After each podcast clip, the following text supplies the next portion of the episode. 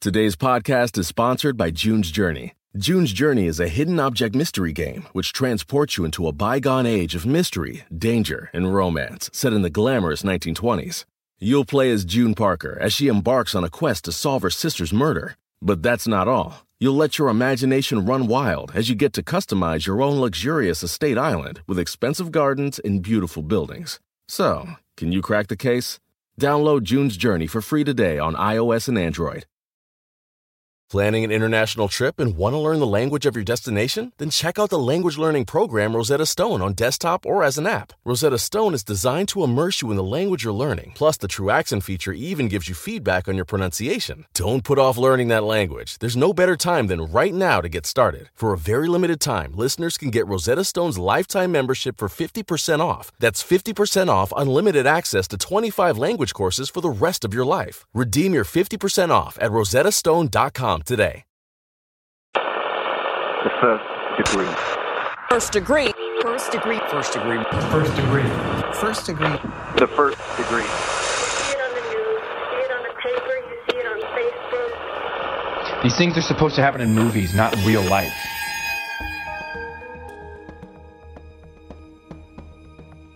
you know i i i can I, I i don't understand the fascination with it i mean i i've i've had to live with it um, but most of the people that follow him are not celebrating him. Most of the people that are following him you know are reminding him constantly. I mean i some of it's disgusting because i see crime scene pictures of my brother nicole pop up on there um, a lot. Um, so people are pretty ruthless Hey guys, welcome to the First Degree, the true crime podcast that you might end up on. My name is Jac Vanek. I'm sitting across from Alexis Linkletter and next to Billy Jensen. And before I begin, because I always forget, we are going to do a little bit of a competition with you guys. We want to get our reviews on iTunes uh through the roof basically so if you guys go give us a five star review write your instagram handle in the review and we're going to pick a winner every week a new winner a week Every week, and then we will contact you, and you can pick whatever the hell you want from our merch store, mm-hmm. whatever size you want, That's and I will send it to you. yeah we'll send you some merch for giving us a review It And we takes- have a lot of options. There's a so lot there's of something options for everyone. It's not like we're giving you like, oh, this thing that didn't sell Like an or ugly whatever. logo no, shirt, no, no, yeah. It's everything. Everything's up for grabs. We got mugs, we got posters, we got sweatshirts, we got tees. Yeah, you want a hoodie, the most expensive thing, go for the hoodie. Go if you for want a mug, just because you like coffee, get a mug. Mm-hmm. But go give us a five star review, and uh, yeah, next week we'll choose a winner. maybe two, Maybe two. Fuck it. Fuck it. Yeah. Two a week. No, I'm saying it. We're doing two. two a week. Oh, Billy. Oh, I'm saying it. like you have. You know what? Here's the money right here. I'm putting the money right on the line. Boom. he didn't have any money. But but honestly, real talk, guys, we do this Yes. for free every week. We love you guys so much. We love this podcast. We it- it's a huge. We are so appreciative if you could just do this, and we'll also send you merch if you win. But Yeah, just yeah. do it because you love us. it's a win win. yeah. We work really hard on this, and we really love you guys. You get some good karma points for giving us a nice little a little hello, and uh, maybe you can win a sweatshirt. exactly. All right, Billy. Well, what day is it today? It's national. National. It's, National. it's national and snacktional crackers over the keyboard day, and I think we can all appreciate that. You know what? My I'm looking and touching my computer right now. I've Oh, definitely had crackers. Oh, yeah. I've had some crackers over my keyboard recently. I need I need a good uh, a good cleanup. And also, Jared, if you're listening, which you are because you edit our podcast, I need to fix my screen. He dropped my computer off of a uh, little bit of a ledge, and my screen is cracked. Jared, you were a bad boy. I know. Yeah, but it's also National Power Rangers Day and National Cherry Turnovers Day and National Bow Tie Day for all of you Fancy pants is out there. or Pee Wee Herman fans. It's Sure. all. It's also National Race Your Mouse Around the Icons Day. I don't know what that means, That's but a I'm that's a into it. euphemism, but you don't want to. It get, is. Yeah, you for don't want to get what? involved Sex? A, a specific thing within that, but yes. Is it like uh like kissing every part of your body except for your penis? It- Oh like you're God. you're racing the mouse around the body, but you don't want to give a blowjob, kind of thing. That's you know what. dude that is a meta you know what your It's analysis you broke it down and I, I i'm picking out what you put down Thank you. but i don't know if you're right I I don't think I am. You know what? I'm I'm pretty impressed. I'm here for it. I'm here for it. I'm totally here for it. You know. Oh God. All right. Well, that, that's enough of that. so let's turn down the lights. And turn up your anxiety. Because this could be you.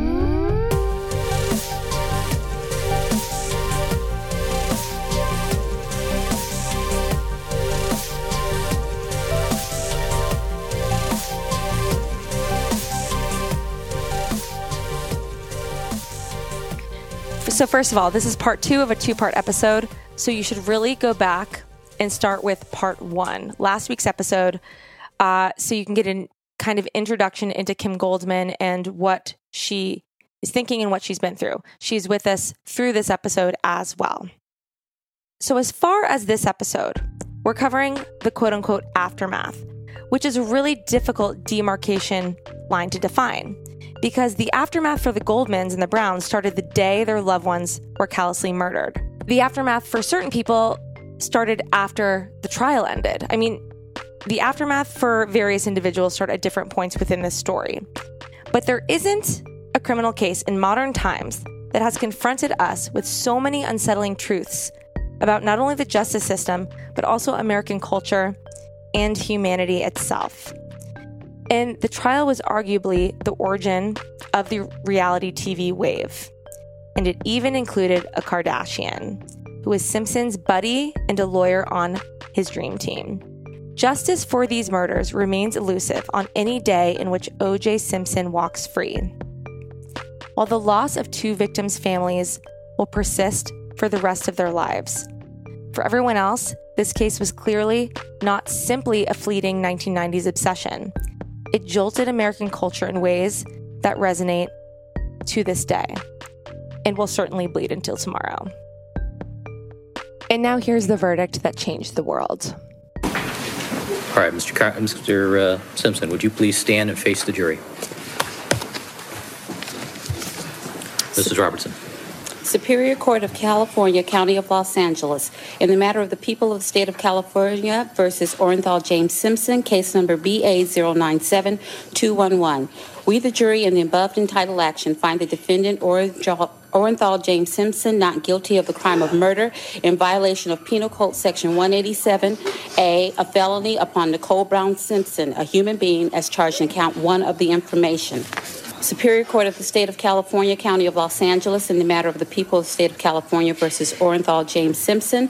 We, the jury, in the above entitled action, find the defendant Orenthal James Simpson not guilty of the crime of murder in violation of Penal Code Section 187A, a felony upon Ronald Lyle Goldman, a human being, as charged in count two of the information. Ladies and gentlemen of the jury, is this your verdict? So say you one, so say you all. After after the verdict, you describe how Simpson in the courtroom kind of does he lean towards you and smile? Because those are things that we can't we couldn't see.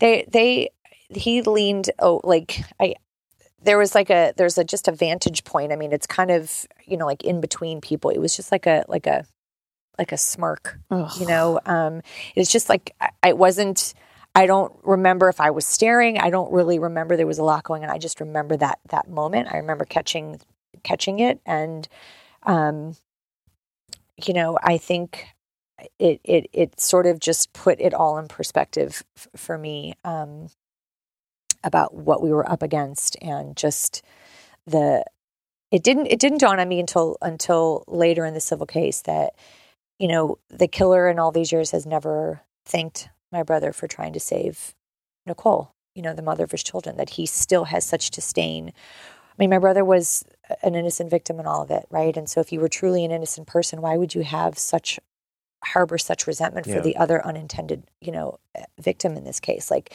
and he still harbors a tremendous amount of, of anger towards me and my dad and our family. And that, that smirk kind of summed it all up for me. You know he's going to be free. Mhm. You know he's going to be walking around. Um, does he walk out first?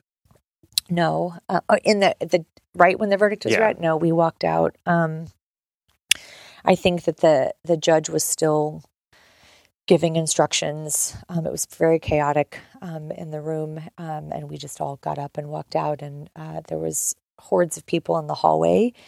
Um, and right when we walked out, there was two two doors. There's one from the room, and then you go through like a little, like a little door to door hallway, and then out into the main main area. And there was just it was complete silence, and the people that were in the hallway just like part of the part of the sea basically and we just walked in no one said one thing I mean, it was like it was profound in that moment that it was just complete silence and it was the brown family and us um, we got into the elevator the service elevator to go upstairs um, but i just couldn't i couldn't sit in there in the courtroom any longer When the verdict was read, Johnnie Cochran smiled and patted OJ on the back.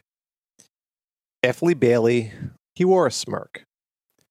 Robert Shapiro, he made sort of a half hearted gesture towards Simpson. But the others, particularly Robert Kardashian, had the color drained from their faces. And Kardashian, in particular, looked as if he had seen a ghost, as if he was expecting a conviction and he got something else. He got that he was going to have to be with OJ for a long time. And these are obviously the people we're talking about. His defense team. He had ten attorneys Yeah. sitting there with him, in as this verdict of not guilty was read. And I think his defense team was more shocked than anybody, except for Johnnie Cochran. The movements following the verdict that the Goldmans and Browns made versus the moves that OJ and his camp made were starkly different. For example, As soon as Judge Ito closed the proceedings, all the television cameras went off, and Johnnie Cochran and all the other defense lawyers, except for Shapiro, joined Simpson's family in a fist pumping, backslapping explosion of delight and returned to Simpson's home for a party that night, which was Yom Kippur. But Kim and her family were doing something much different. Back to after the verdict. So you guys, you and the Browns, your family and the Browns get into the elevator. Mhm. What do you do next in those like hours that follow? Um, we went up to the district attorney's office, um, and I remember sitting in Gil Garcetti's office. Um, the Browns did not stay uh, for more than a couple of minutes. I remember I, I kind of yelled something out because I, their reaction was different than my reaction, and I think I was feeling frustrated. Um, and I, I remember I was standing at the window um, in Gil Garcetti's office, and I was just like like banging in the window. I was just so frustrated, and I think I blurted something obscene out. And then um, I don't know what happened. They weren't. I don't know where they went. Um, but we stayed, and we did a. Um, there was a press conference, and we stayed with the prosecution team and just cried. I mean, we just all cried. It was really emotional. Um, Did and the then- prosecution, did the team cry too? Oh, everybody was crying. It was horrible. So Chris was crying, Oh, Marcia was yeah. crying. Hundred percent. I mean, it was just it was unbearable. OJ, on the other hand, When he pulled up to the gates of his mansion to restart his new life, the party was commencing. His mom arrived in a Rolls Royce. Limos pulled up behind her, and it was all on TV. While this was happening, Kim and the prosecutorial team were attending a press conference, and uh, Gil Garcetti, who was the district attorney, had words with Kim as well. I remember Gil had a weird reaction. He was kind of stoic. Um, you know, there's that that one of my favorite quotes by Maya Angelou. You know, like you can't necessarily remember what someone says, but you know how they made you feel. Gil's reaction was weird. Like I remember not feeling comforted by him, and so I left his office. Um, You know, and- it's all political for them. yeah. When you're in that position, it's a lot. They're like a loss. I'm up for reelection. They're not empathizing. Yeah. He just he just wasn't a very warm person in general. He was just all all business. And while all of this was going on, there were certainly news cameras at OJ's house too. Party guests in pantsuits waved champagne glasses to the news and all the cameras. Everybody was hugging. Al Cowlings was there. Don Ohlmeyer of NBC was there. And Robert Kardashian was there. you know um, but the clerks we'd all become close with you know the the all the investigators were up there with us you know um, every the secretary i mean we're all just huddled on the ninth floor together it was just very very emotional and then i think it was gil that wanted to do a press conference and i think chris talked about it that he didn't want to and or maybe it was Marcia, Mhm. both of them. They Mhm. didn't want to, and they, you know, Gil made them go out and face the world basically. And I think if you remember the press conference, Chris just broke down in my dad's or my arms, I forget. Um, it's just unbearable. Here's Chris Darden speaking at that press conference. And I'm not angry. But I'd also like to thank the, the lawyers uh, on our prosecution team. I am honored to have uh, It's at this portion of the video that Chris kind of loses his composure and starts crying. And now here is Ron Goldman speaking. last um, June 13th, 94.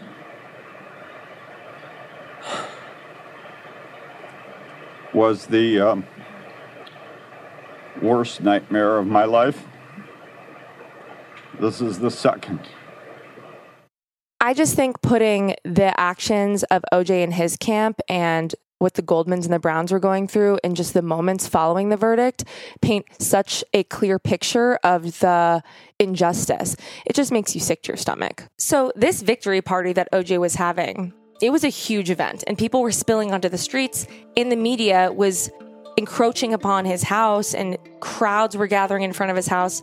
So, the West Los Angeles Police Department had to send police units over to OJ's house for crowd control and to protect the estate while they were preparing and commencing to have this party, which was essentially a party to celebrate the deaths of two people. And this is what Detective Paul Bishop said, who had to go there and monitor that day. And he was pretty disgusted by the assignment. And it's not really surprising why. Because beyond the obvious guilt of murdering the two innocent people, the police department, this detective, Paul Bishop, and his colleagues had been mocked, humiliated, and condemned by Simpson's legal team publicly for the world to see. You know, and 40 crates of champagne were brought in for this party. And he said in this article, We sat there and did it. This is our job. We may not like it, but we did it. Meanwhile, a sign was being put up on Sunset Boulevard at the entrance to Brentwood saying, Welcome to Brentwood, home of the Brentwood Butcher. Another read, Murderer Loose in Brentwood. And a lot of this information we're getting came from Dominick Dunne's Vanity Fair article. He wrote this incredible article about the post verdict sort of reverberation. Okay, but anyway, let's get back to the party at OJ's. So those vibes at the party at Rockingham they didn't last long. People start feeling it. And not cheering along and partying with this guy.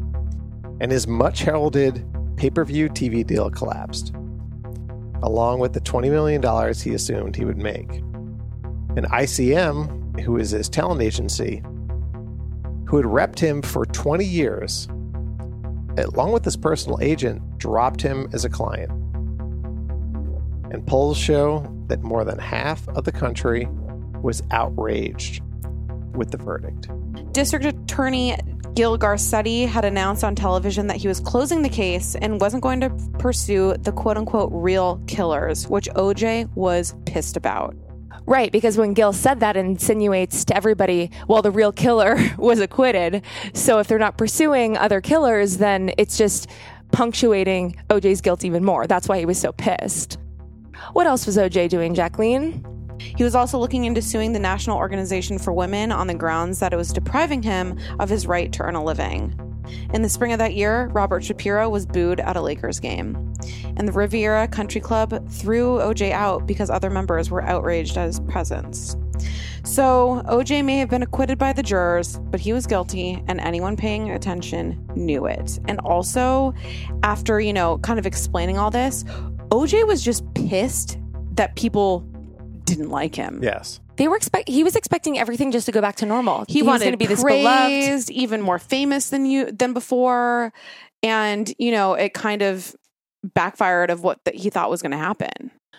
Right. And OJ, and really this whole court spectacle was bleeding into every aspect of pop culture, including souvenirs being sold. And it was really treated as if it was a sporting event, as we know.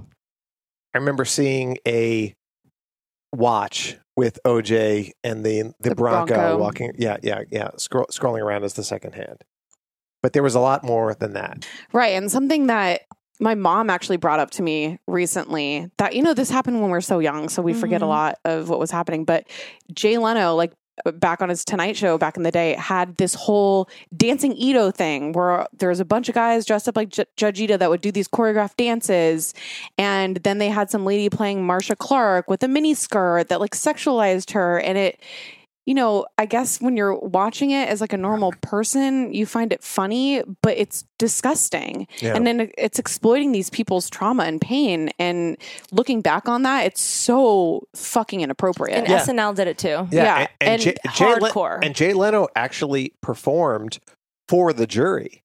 He actually went into the jury because the jury needed They were like depressed from released. being They were depressed, so they brought Jay Leno in. They looked at his his transcript. They made sure that he didn't say anything about the trial, and he actually performed for twelve people, prob- probably the the alternates as well. So he performed for twenty four or thirty six people.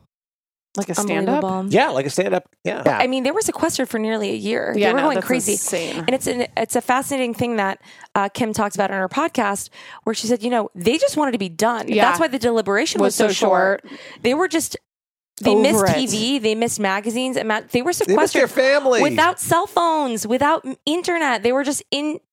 God knows they probably just coloring books and like VHS tapes. Yeah, you can't talk to anybody. It's They- just like cabin fever. Yeah, they mm-hmm. they would get magazines, but but things would be cut Redacted. out. About, yeah, and oh my god, it, it was that's like a social experiment in itself. it it is, and it wasn't it wasn't exactly like prison, but it was very very similar to prison, right. and the need to get out of there and the want to get out of there was incredibly potent. Yeah. Well, Jack, back to what you were saying about, you know, Jay Leno was doing skits and Saturday Night Live was doing skits. I mean, it's because the people in this trial, it's not just the trial itself, but the people became characters and there were so many and they were so juxtaposed. I mean, the prosecution, the defense, the victims' families, the victims themselves. And at the center of this, you have OJ Simpson. I mean, you had a cast of characters that the best casting director in Los Angeles couldn't have picked better themselves. Um, you had all of these societal tensions teaming um, and motivating everybody involved. And then you Uh-huh. had this you had this beloved football star who um, really resonated with his community and was doing endorsement deals and on the cover of cereal boxes. And you had this stunning murder victim and this hunky other murder victim. And it was just the trial of the century. And I know that's a cliche thing to say, but I don't know how else to It describe it. was. Yeah, it was. All right. So many people know that the Goldman and Brown families took OJ to civil court, and the jury ultimately ruled in their favor. And you may be confused about how OJ Simpson was found not guilty of murdering Nicole Brown Simpson and Ronald Goldman in a judgment by the criminal court. Yet a civil court jury held him legally responsible for their deaths. So here is how the civil court's determination differentiates from the criminal. Criminal prosecution involves different laws and different burdens of proof than that of civil court. In the definition of first degree murder in the context of OJ in the case involving Ron and Nicole requires that the act be done with malice, a forethought, and premeditation, and that you can prove beyond a reasonable doubt. That's the burden of proof in criminal court. However, in civil court for wrongful death, on the other hand, the plaintiffs, which in this case, we're talking about the Goldman family and the Brown family, had only to prove that the defendant's intentional and unlawful contact resulted in the victim's deaths. The burden of proof in the civil case was a preponderance of the evidence. And a big, huge difference between the criminal court and the civil court is in criminal court, you cannot be forced to testify if you don't want to. However, in civil court, you must. So the big difference in this case was that OJ was able to be deposed at length, cross examined at length by attorney hired by the Goldman family. In this led to amazing revelations. If Bruno Magli makes shoes that look like the shoes they had in court that's involved in this case, I would have never worn those ugly ass shoes. You thought they, those were ugly ass shoes? Yes. Why were they ugly ass shoes? Because in my mind they were. What about them was ugly, Mr. Simpson? The look of them, the style of them. What What about the style? I don't know, they were ugly to me. Aesthetically, I felt that they were ugly, and I guess beauty is an eye to the beholder, and to me, they were ugly shoes. For those of you who don't know, these were the shoes that were found to have made footprints in blood at the crime scene. So this is huge, and he's having to answer for the first time. I mean, in his criminal trial, he's able to sit there quietly because he didn't have to testify. But here, he doesn't have a choice. So when he's confronted with these pictures of himself wearing these shoes, his face drains, and he's I mean, sputtering you've- over his words. You've never seen somebody look caught as much as he did like- when he saw the picture of him wearing those ugly ass shoes. and he was wearing these shoes in the murder, and they matched the print of the murder. And there was Yeah. only 200 of them, right? I was going to say At under 200. 300. I couldn't yeah. remember. It was 200 size 12 Bruno Magli that were distributed. that distrib- style. that were, that they were distributed, not even sold, but given out to retailers Of that Ameri- style, in, in, ever. Amer- in America. Yeah. But even in the face of this sort of evidence, people still had excuses for it and for him. You know, I mean, even in the in the civil case when we had the pictures of him Yeah. wearing the Bruno Magli shoes, you know, well, those were fake. I'm like, that, wa- it was in a newsletter nine months, like Nine months, uh, eight months earlier. Like, what do you? prior? Yeah, you know, it was before Photoshop. I mean, I honestly, and I think, but again, if if you're gonna if you're gonna believe in in a in a corrupt police environment, then you're gonna believe that everything they touch is tainted and corrupt. Another amazing thing about this deposition, which was filmed, was that OJ had to address the pictures and the letters that were in Nicole's safety deposit box. So, for those of you who don't know, she, after these sort of bouts of abuse, um, she had her sister take some pictures of her with these bloodied eyes and swollen faces. And uh, she was building evidence, she was building a case. And, you know, the Goldman's attorney put these pictures in front of him and he had to explain how it happened. ever strike her? No. Did you ever hurt her? Yes. Did you ever physically hurt her? Yes. Did you ever bruise her? Yes. You had your fingers around her throat, correct? Uh, I could have touched her neck, yes. You mean you could have touched her? This was I a violent episode, wasn't it? It was. You see those bruises on her face? No. You don't see anything? No. I mean, I see this eye thing. You don't think uh, this picture reflects any uh, bruising or injuries or marks on Nicole's face? No, I don't. What do you think this reflects? I think it reflects uh, doing a movie that we're doing, and we're doing makeup. And watching him stumble over his words and try to come up with an excuse where there is no excuse was pathetic. I mean, and so many of those videos, I mean, you can YouTube them, and I'm sure that there's been different documentaries about it, but it is very, well, the most very interesting. The most fascinating thing beyond the because his admissions are really uh, passive. He'll be like, uh, I guess, but his face says it all. So a lot more was revealed in these depositions. We can't go into everything here. We highly recommend you look into it yourself because it is really fascinating. And OJ was ultimately found responsible in civil court for the deaths of Ron and Nicole.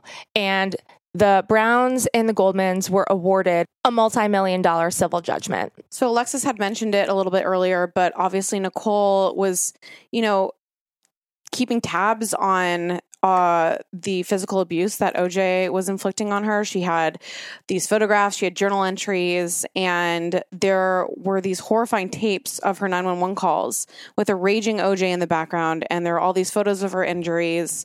And in one particular instance, Nicole is choking back sobs on the phone while her ex husband kicks down the back door of her Brentwood house and is screaming obscenities and threatening her while her two young children are closeted in an upstairs bedroom. 911 emergency Can you get someone over here now to 325 Gretna Green? He's back. Please. okay, what does he look like? He's O.J. Simpson. I think you know his record. Could you just send somebody over here? Okay, what is he doing there? He just drove up again. You just drove up. over? Okay, wait a minute. What kind of car is he in? He's in a white Bronco, but first of all, he broke the back door down to get in. Before. Okay, wait a minute. What's your name? Nicole Simpson. Okay, is he the sportscaster or whatever? Yeah. Okay, Thank is, you. wait a minute. We're sending the police. What is he doing? Is he threatening you? I'm going nuts. Okay, has he threatened you in any way, or or is he just harassing you? You're going to hear him in a minute. He's about to come in again. Okay, just stay on the line. I don't want to stay on the line. He's going to beat the shit So this is just an aside. I mean, no one enters in, into a relationship off the bat thinking it's going to be horrible and abusive. These things happen over time. And Nicole and OJ met in 1977 when she was only 18 years old, and she was working as a waitress at a Beverly Hills club called the Daisy. And even though at this time OJ was still married to his first wife, Marguerite, and um, they divorced in 1979. And we mentioned this last episode, you know, he had a baby who drowned in a pool the same year this divorce happened, and the same year he was dating Nicole. It was a crazy year. And um, the toddler was rushed to the UCLA Medical Center and she fell into a coma and she died eight days later, which is really, really awful. But it's my understanding, you know, the the tumultuous nature of this relationship started just off the bat. Yeah. I mean, and I'm sure it, it's bred by he's dating Nicole, living with his wife. Like you can just imagine an 18 year old dealing with a celebrity and sort of this sort of complicated situation. Not just celebrity, a fucking psychopath. exactly.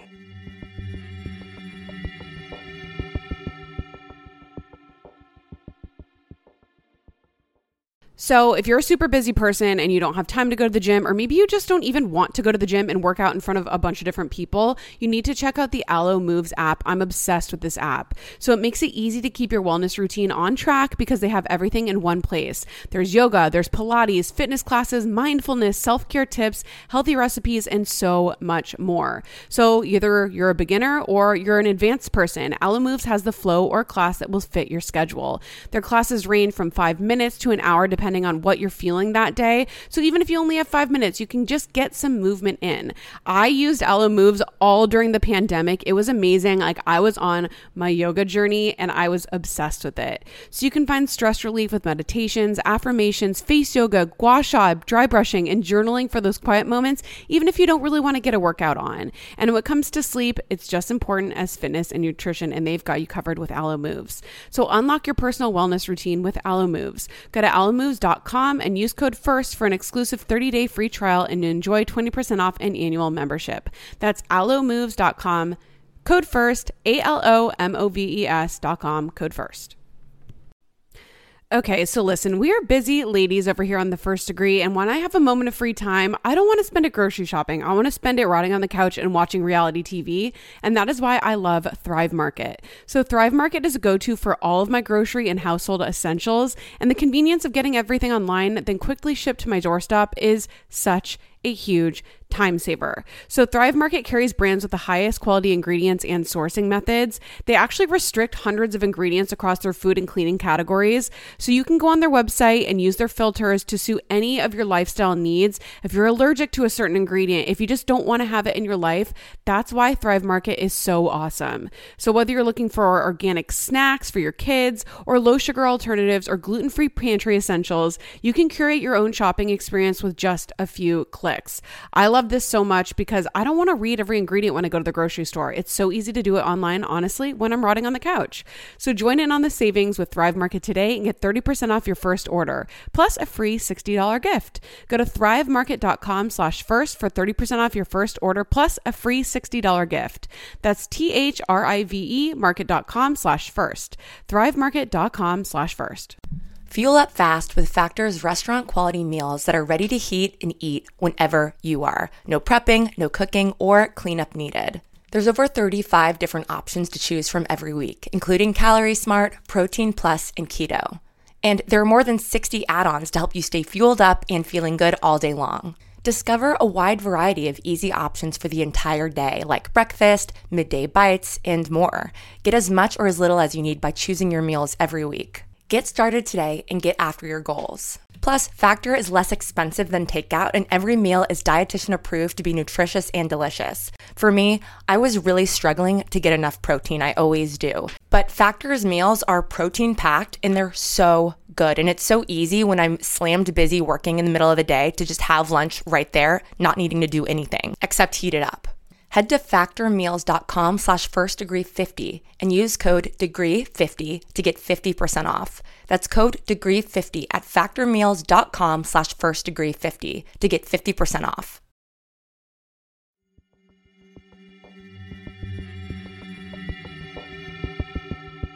Over the course of the relationship, the cops are called to Nicole's multiple times, and she's like, "You guys never do anything." She tells police. They were called to the Rockingham house on New Year's Day of '89, and she says, "You never do anything. You come out. You've been here eight times, eight times, and you never do anything about him."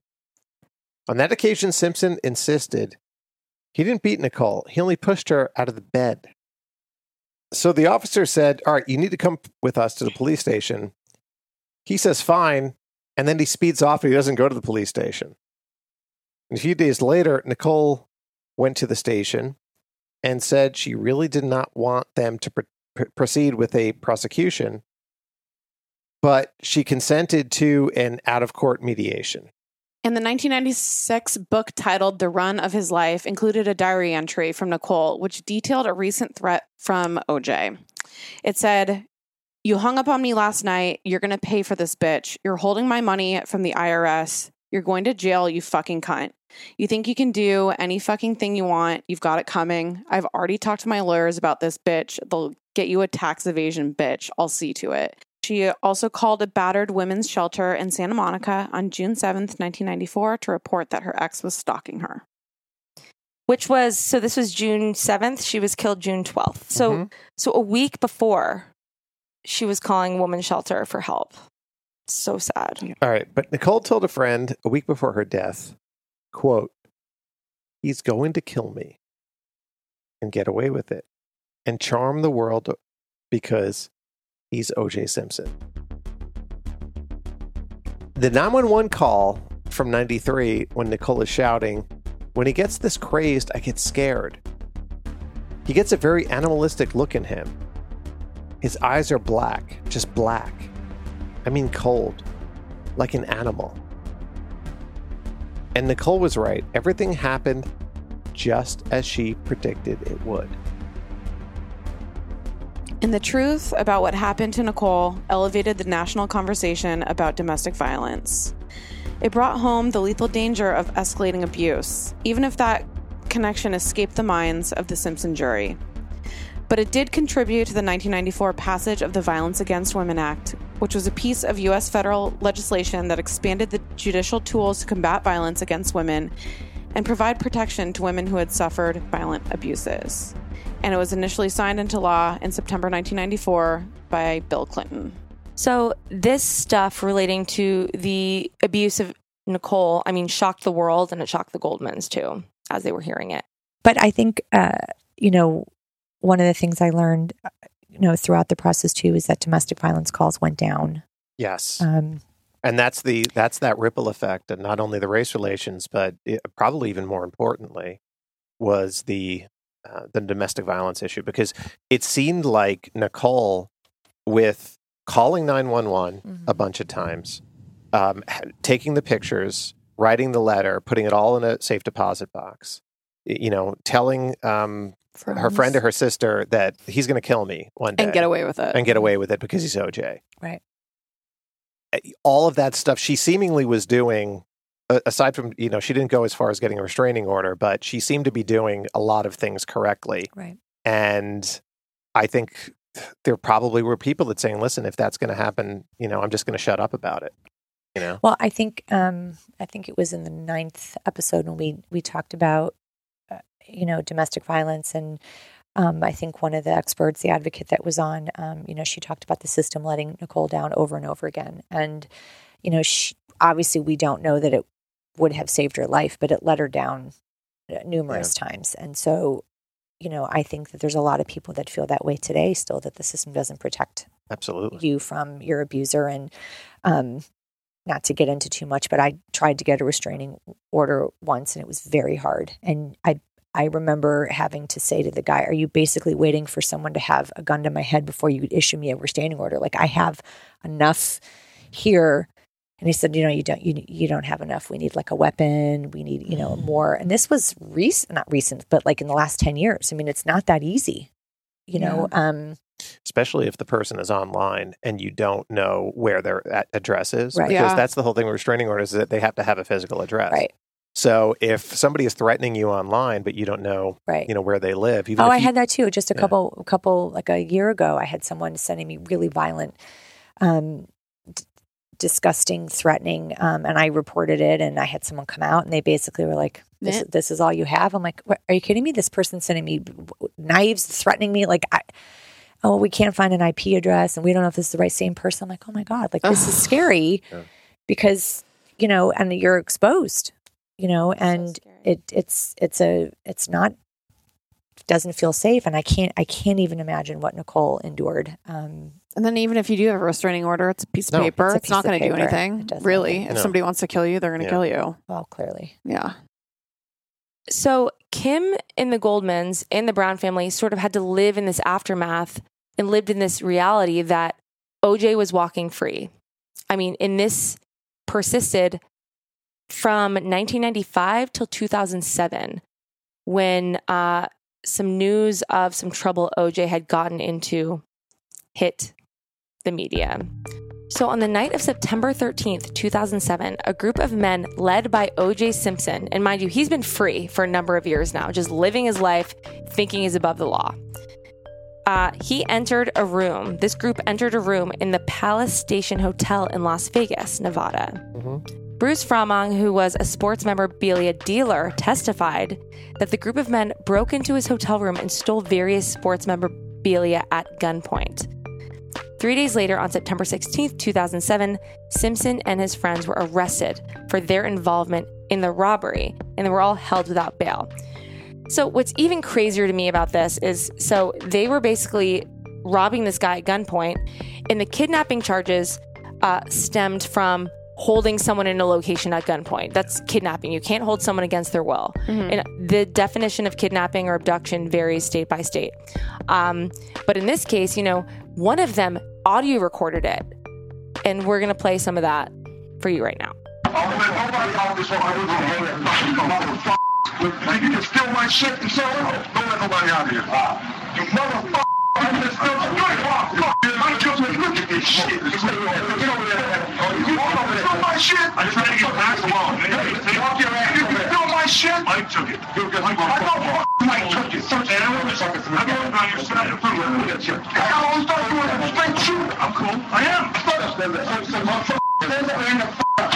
On October 3rd, 2008, exactly 13 years to the day after he was acquitted of the murders of his ex wife and Ron Goldman, he was found guilty of all 12 charges.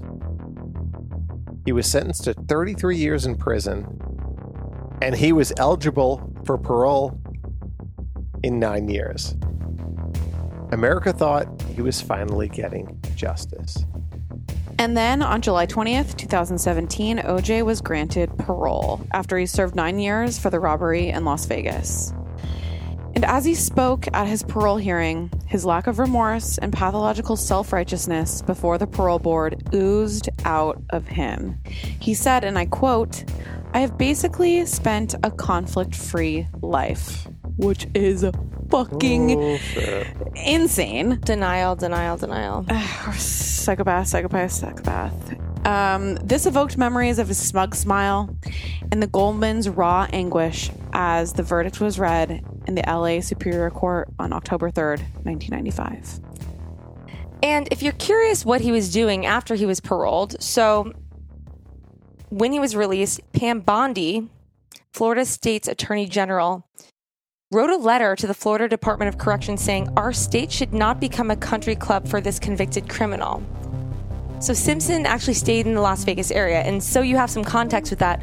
Prior to this incident in Las Vegas, which landed him in jail for this kidnapping and robbery convictions, he was living in Florida. Florida was his main point of residence, but they didn't want him back. Um, and his plan was when he got out to go back to Florida, but they kind of made that difficult for him to do. So he ultimately ended up staying in Las Vegas. So he lived in a 5,000 square foot home after his release in um, Las Vegas in a gated community. And a month after his release, he went out to a steakhouse and a lounge at the Cosmo Resort off the Las Vegas Strip.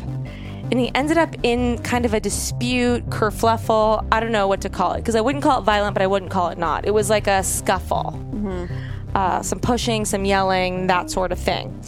And he was basically ordered off the property and banned from ever returning.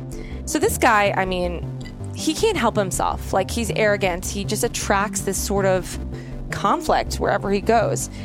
And, you know, Vegas is where he remains. And he's essentially living off his pension and whatever money he's making, he's hiding from the Goldmans at every turn because he owes them a fuck ton of money. It's still so incredibly insane to me that you can do this, do what OJ did to two people, and be walking free. And Kim is just the strongest person I've ever met for having to sit with this every day. It's it's infuriating. So, where are all of the people who helped OJ get acquitted today? We cannot do an aftermath episode about the OJ Simpson case or Ron Goldman or Nicole Simpson without talking about OJ's dream team, quote unquote. And in the opinion of many, the lawyers who fought so hard for OJ Simpson's acquittal have become diminished by their association with him. And uh, this was in the Dominick Dunne article for Vanity Fair. He called it Victory Without Honor. So there were at least 10 lawyers who worked on Simpson's dream team. And um, many of them, though, didn't even speak in court, but they were there for various reasons. And some of them drew more attention than others. I mean, everybody knows about Johnnie Cochran, about Kardashian, Rob Shapiro. Interestingly, um, Robert Kardashian died of esophageal cancer in 2003, and Johnnie Cochran died of brain cancer in 2005. Robert Shapiro steered his practice into civil litigation after the trial and co founded LegalZoom. So he's doing just fine. However, um, he did end up starting the Brent Shapiro Foundation benefiting drug abuse awareness after his son died of an overdose in 2005, which is very sad. Um, and Barry Scheck, the attorney who has probably the most interesting trajectory post trial than anyone, um, started the Innocence Project, which to me, I interpret as just like re- repentance. The Innocence Project is an amazing organization, uh, and they do really amazing work, and they actually get innocent people out. So I just think it's fascinating that he was on this team to begin with. The aftermath and the people that were in the trial on the defense team. You see, a lot of them are not with us anymore. Uh-huh. and um, but some of them are. You know, you see Robert Shapiro starting, you know, co-founder of LegalZoom. He's on TV and everything like that. I'm sure those his commercials have probably popped up while you're watching TV. A little bit. Yeah, but you've got other guys like Kardashian. He dies of Mhm. cancer. You've got Cochran. Cochran died of cancer, right? Brain, Brain tumor. cancer. So, I mean, a lot of people have pointed to that as being karma. Uh-huh. How do you feel about that? Um, I mean, yeah, I guess I, I, I honestly didn't attach too much feeling to their deaths. Um, I didn't shed a tear. I wasn't celebrating. I just was kind of indifferent to it because it it it alleviated a little bit of stress, you know, because that was just you know one less, two less people. When Robert Shapiro's son overdosed, um, you know, there was a there was a part of me that thought maybe now you understand what it feels like, you know, but his son also didn't die at the hands of another person. Um, but there was probably a little bit of part of me that was like wishing that he'd feel a little bit of pain the way that we did. And I know that's not very compassionate of me. Um, but again, this is where my head and my heart don't always align because I think I'm, I mean, I run a mental health treatment facility, you know, like I'm very compassionate. Um, but when it comes to the people that contributed to so much of my trauma, um, I hold them in a different category. And um, I just try not to give them any more of my energy because I can't afford, I can't afford to keep letting them take that much away from me. It, and one of the guys that was part of the defense team went on to start the Innocence Project, Mm-hmm. which is, remember, we were at a party, me and you, Yeah. With a producer who we won't name. Yeah. And we were talking about it was actually my first story for that TV show. And he said, um, yeah, yeah, there was a, you know, it was the Innocence Project because it was the case of Kimberly Long out of San Diego. And he's like, you know, the Innocence Project, right? And he turns to you and you go, I know Barry Scheck. Right. And then I turn to him and I go, the fuck is wrong with you? Yeah. and Everybody knows. uh, yeah. And um, it's almost like I always I see his career as being just one long apology, almost. Barry Scheck. Yeah. Yeah. He- You know, I I I don't like to see people that have been, you know, wrongfully convicted stay behind bars. I'm all for science. I'm all for, you know, us kind of going back and, and revisiting and, you know, because again, you know, it's it, it's some of these cases are so old that we didn't have the resources then and and if Barry Scheck is doing something good in the world to help make somebody else's life better that was wrongfully convicted, then more power to him. But it doesn't excuse what happened in our case. Um, And I, again, I can separate. I understand the role of a defense attorney. I understand that if that if I was accused of something, I would want the best team of people in my court. I, I get all of that, but I was also sitting in a courtroom watching these people lie and cheat and manipulate and and annihilate good humans um, for the sake of getting their client off, who the whole fucking world, thank you for swearing, knows is guilty. And what they did um, to manipulate a system that I think is designed to be truthful and honest, um, in theory, uh, take advantage of that. I don't have a lot of room for for kindness. Right. And what I was going to say is like the role of a defense is completely nec- legally necessary and they pro- they protect our liberties. But what these defense attorneys did not only impacted your family and the outcome of this, the things that they were arguing that were not true right.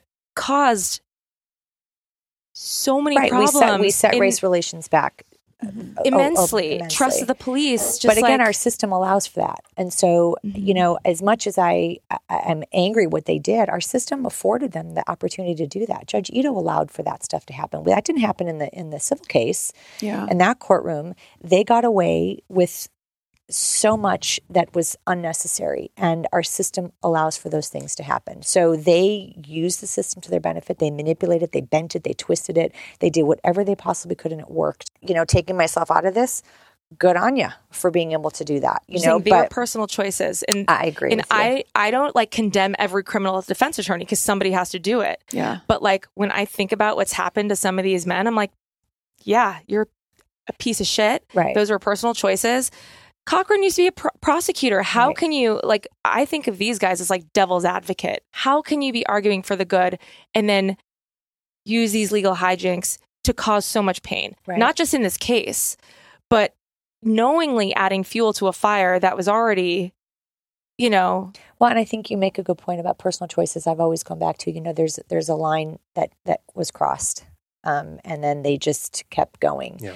And I and I think that you can you can provide a valiant defense for your client as you're supposed to, but then what they did, continuing um, in that that that effort, um, I just think is is is without integrity, and I don't have any respect for that. it was victory without honor for all of them. And the rest of their careers were completely tarnished. Yeah. And sure, you can make a good investment and start LegalZoom.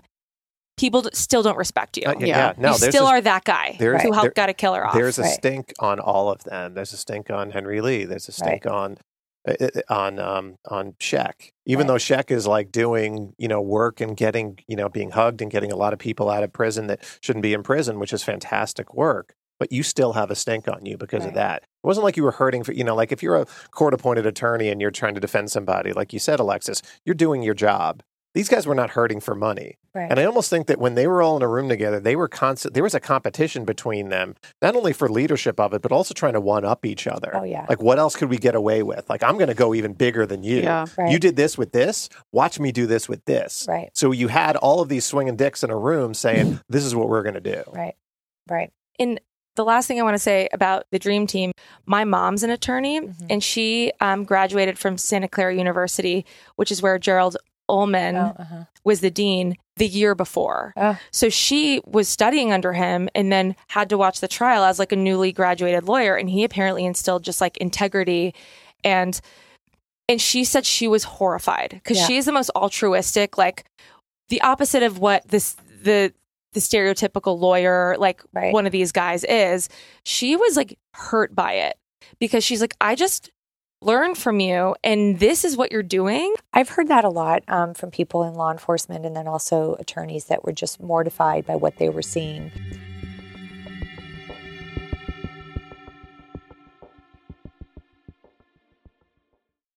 Today's podcast is sponsored by June's Journey. June's Journey is a hidden object mystery game which transports you into a bygone age of mystery, danger, and romance set in the glamorous 1920s.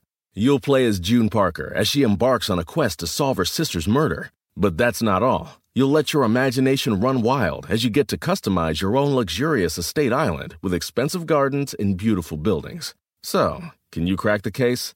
Download June's Journey for free today on iOS and Android. Planning an international trip and want to learn the language of your destination? Then check out the language learning program Rosetta Stone on desktop or as an app. Rosetta Stone is designed to immerse you in the language you're learning. Plus, the True Accent feature even gives you feedback on your pronunciation. Don't put off learning that language. There's no better time than right now to get started. For a very limited time, listeners can get Rosetta Stone's lifetime membership for 50% off. That's 50% off unlimited access to 25 language courses for the rest of your life. Redeem your 50% off at rosettastone.com today.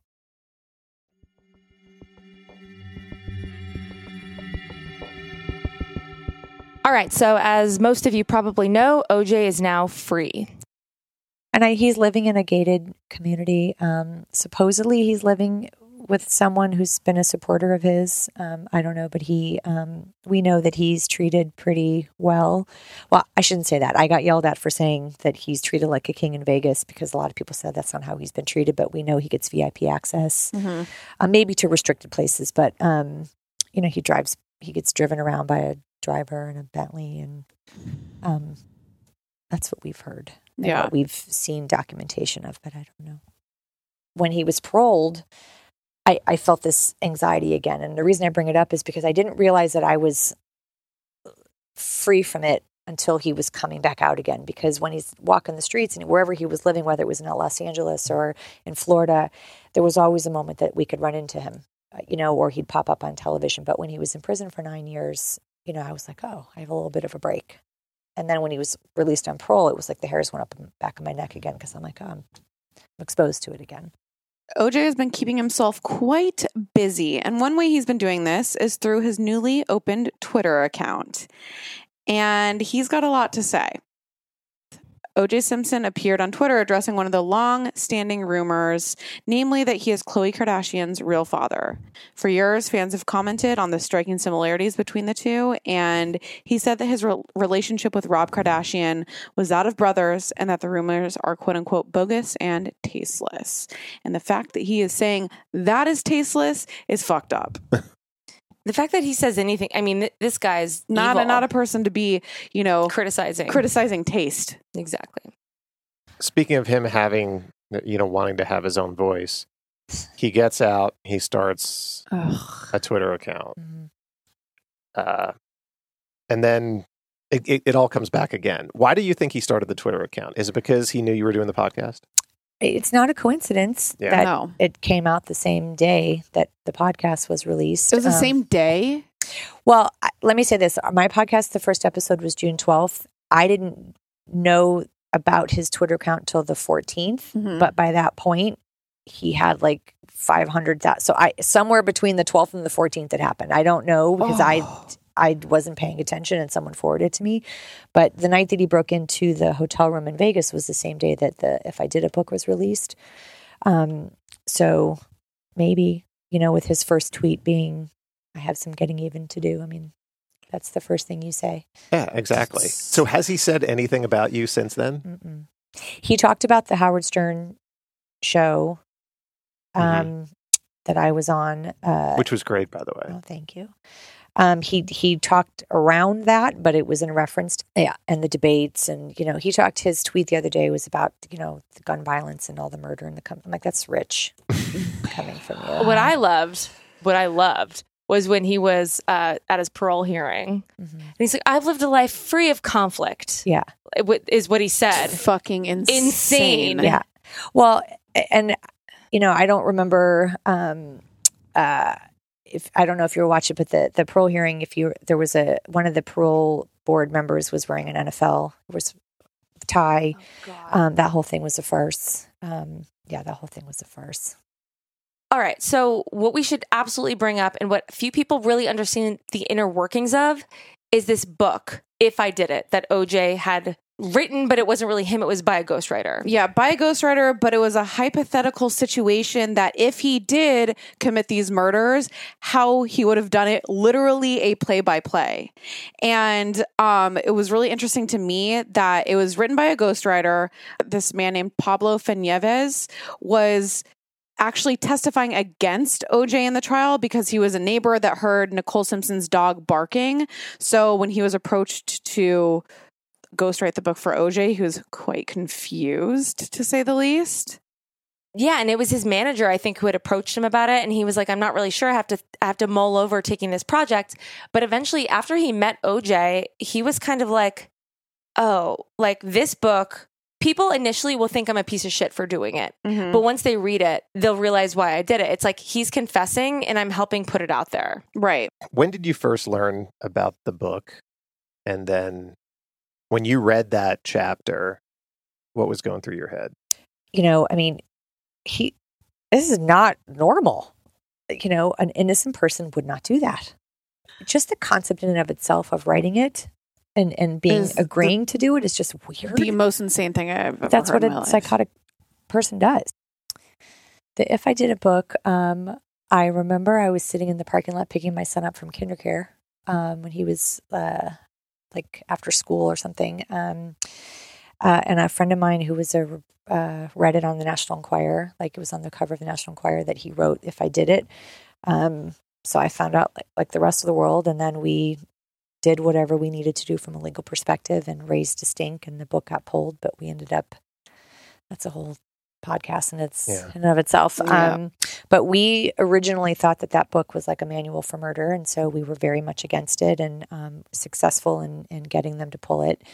Um, and then ended up with that stupid book um, by a bunch of legal maneuverings because he owed us so much money from the civil case. I read chapter six, which was called The Night of, and I was like, oh my God, this is a confession. Holy crap, I want everybody to see this. Like at some point, I we kind of flipped. Um, not that I wanted to publish it, we were forced to publish it. That's a court order. Um, but once I read it and I understood what it was about, I wasn't as I was fully disgusted by the book because I think it's disgusting that an innocent, quote unquote, innocent person would write a hypothetical about how he killed his wife and somebody else. Um, but then I was like, oh, this is a confession. This is, that's how I interpreted it. Um, it's just gross that we were forced to publish it. So interestingly, I mean, we had this massive judgment won by the Goldmans in the OJ civil case. So in bankruptcy court, how it works, they're the largest debtors. OJ owes them the most money. So when this happens, um, they took him to court. They were actually awarded the rights to the book. So, but under these terms, they were awarded the rights, but they actually had to put the book out and they had to publish and put the book out under the original name. But to get around that, they did something interesting. Yeah, to get around it. So the title of the book was If I Did It. And the original cover was just big if I did it. So what the Goldmans did is they took the if and put the if really small and really light inside the eye so you can barely even see it. And as an outsider's perspective, it just looks like it says, I did it. And then underneath it, it says Confessions of a Killer, which I just thought was a very interesting move on their part. By O.J. Simpson. By Yeah. yeah. And it's like they, the irony of them having control over this piece of literature is so interesting. And they got so much shit about it because people don't understand how this works. Yeah. Where it's like they were just trying to collect on anything to punish him. And it's like they didn't want to put this, put like, put this book out. They had to. But they had to to get a cent from him. And um but then they ultimately I think once they read it, based on what Kim said, you know what? This is a confession. People should see this. Right. This is the piece of shit who did this. Whether we like it or not, this happened. OJ was acquitted for two murders he committed. We have to sit with this. This is part of our history now. And we look back on the days after this acquittal, and it's as mind blowing now as it was then. In 1994, after OJ Simpson was acquitted, In the days following, he reportedly was cavorting in Beverly Hills with Fredericks of Hollywood model Gretchen Stockdale and openly playing golf in Florida with Paula Barbieri beside him, who was his girlfriend. While Ron and Nicole were buried in the ground at ages 25 and 35. With photographic evidence of their death and autopsy photos now on the internet for people to see. What OJ did to them, the evidence of that has been seen by millions of people. And he's just out. And, uh, you know, it's one of the things we said in the beginning of this episode where it's like no case has sort of shook loose the sort of injustices and um, rattled us as people in that, you know, you trust the judicial system that when you go into a case, if you did it, if you didn't do it, the conviction will land appropriately. And this is a case that really rattled people's faith, not only the judicial system, but thanks to people like Johnnie Cochran in the police as well. Uh, like I said, it continues to resonate to this day. I mean, and it's only been 25 years. And as as long as that is, it's also a short amount of time. Yeah. And we all remember it and we still talk about it. And it's still as culturally relevant as ever. You know, with this 25 year anniversary that's that's come. I mean, I think something fascinating that Kim said was that the day her podcast came out, OJ got on Twitter. The day that um was it the, the day he The was Vegas- yeah, what what did that coincide with? The day that he the book rights. Yeah, Yeah. the book rights went over to them the day that he did the Vegas robbery. Right, the day that they acquired It's the not book a rights. coincidence. Yeah, and he he pushes back. You know, he's he can't help it, and he wants to be perceived as this like well liked, balanced guy, but he can't even help like I'm going to join Twitter and fuck with Yeah. fuck with these people, not even realizing how overt it is the day of. and that's that's what we we hope because the system failed us the media potentially failed us the civil court failed us because he's not paying any money right now because he's getting his pension and all that stuff so And he's got all these tricks set up to where Yeah, he yeah, yeah. borrows on his house and all So- that stuff. so now he's on social media he thinks he's winning can we catch him with that that's all i think about is that can we catch him in he's making money on this he's making money on that he's making money on on this ad or something like that I don't think people would dare and give him ads, man. That would be so weird. It would just know, be man. suicide for no, the brand. no th- this fucking like shitty clubs you know come on Jac you know that Shitty clubs in I Jac haven't been to a club since I was 19 I, years I know, old. I know, but Jac, you you know that what I'm talking about, though. You know Do what I mean? I? Yes, you know what I mean. It's just, it's just like some fucking bullshit club. It's just like, oh, we want some people to come to us. OJ, You mean like an appearance fee? Yes. I mean, I don't know. Maybe, maybe, maybe a crappy club in Vegas. Who knows? Yeah. Listen, OJ is 71 years old. He's not going to be alive that much longer. Meeting Kim Goldman today, she is a lovely person and she does not deserve what she's been through. No. And he's duped so many people. I'm just sick of it. I just don't fucking like OJ Simpson. Yep. And we were struggling in this episode because um, some of it seems boring to me. And I realize those parts, I'm like, it's when we talk about OJ. He's just a slimy, arrogant Psychopath. psychopath. And I just don't fucking like him. And I cannot wait till I don't have to ever hear about him again. And Kim Goldman's amazing. Fred Goldman, I didn't meet him, but I want to know him based on Kim's podcast. Ron Goldman was probably a lovely guy just based on his family. And Nicole, I mean, yeah, it's it's horrific. And I fucking hate you, OJ. Same. All right. Well, we want to thank Kim Goldman for coming and talking to us today. You are amazing, and um, we are in awe of your grace and your perseverance, and you um, never forgetting about Ron and his legacy.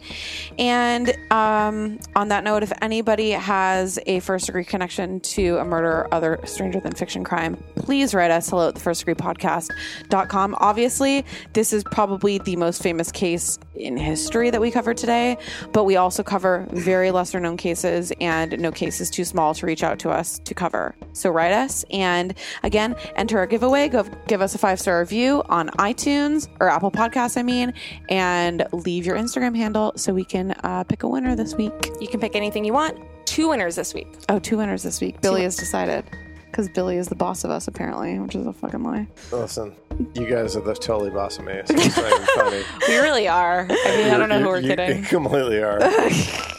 Uh, it's so true. Um, okay, I think that's it, right?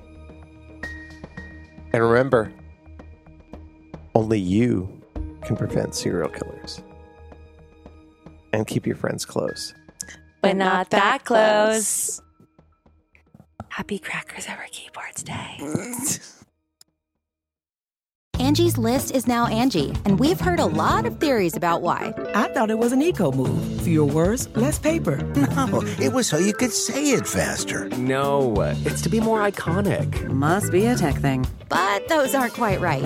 It's because now you can compare upfront prices, book a service instantly, and even get your project handled from start to finish. Sounds easy. It is, and it makes us so much more than just a list. Get started at Angie.com. That's A N G I, or download the app today.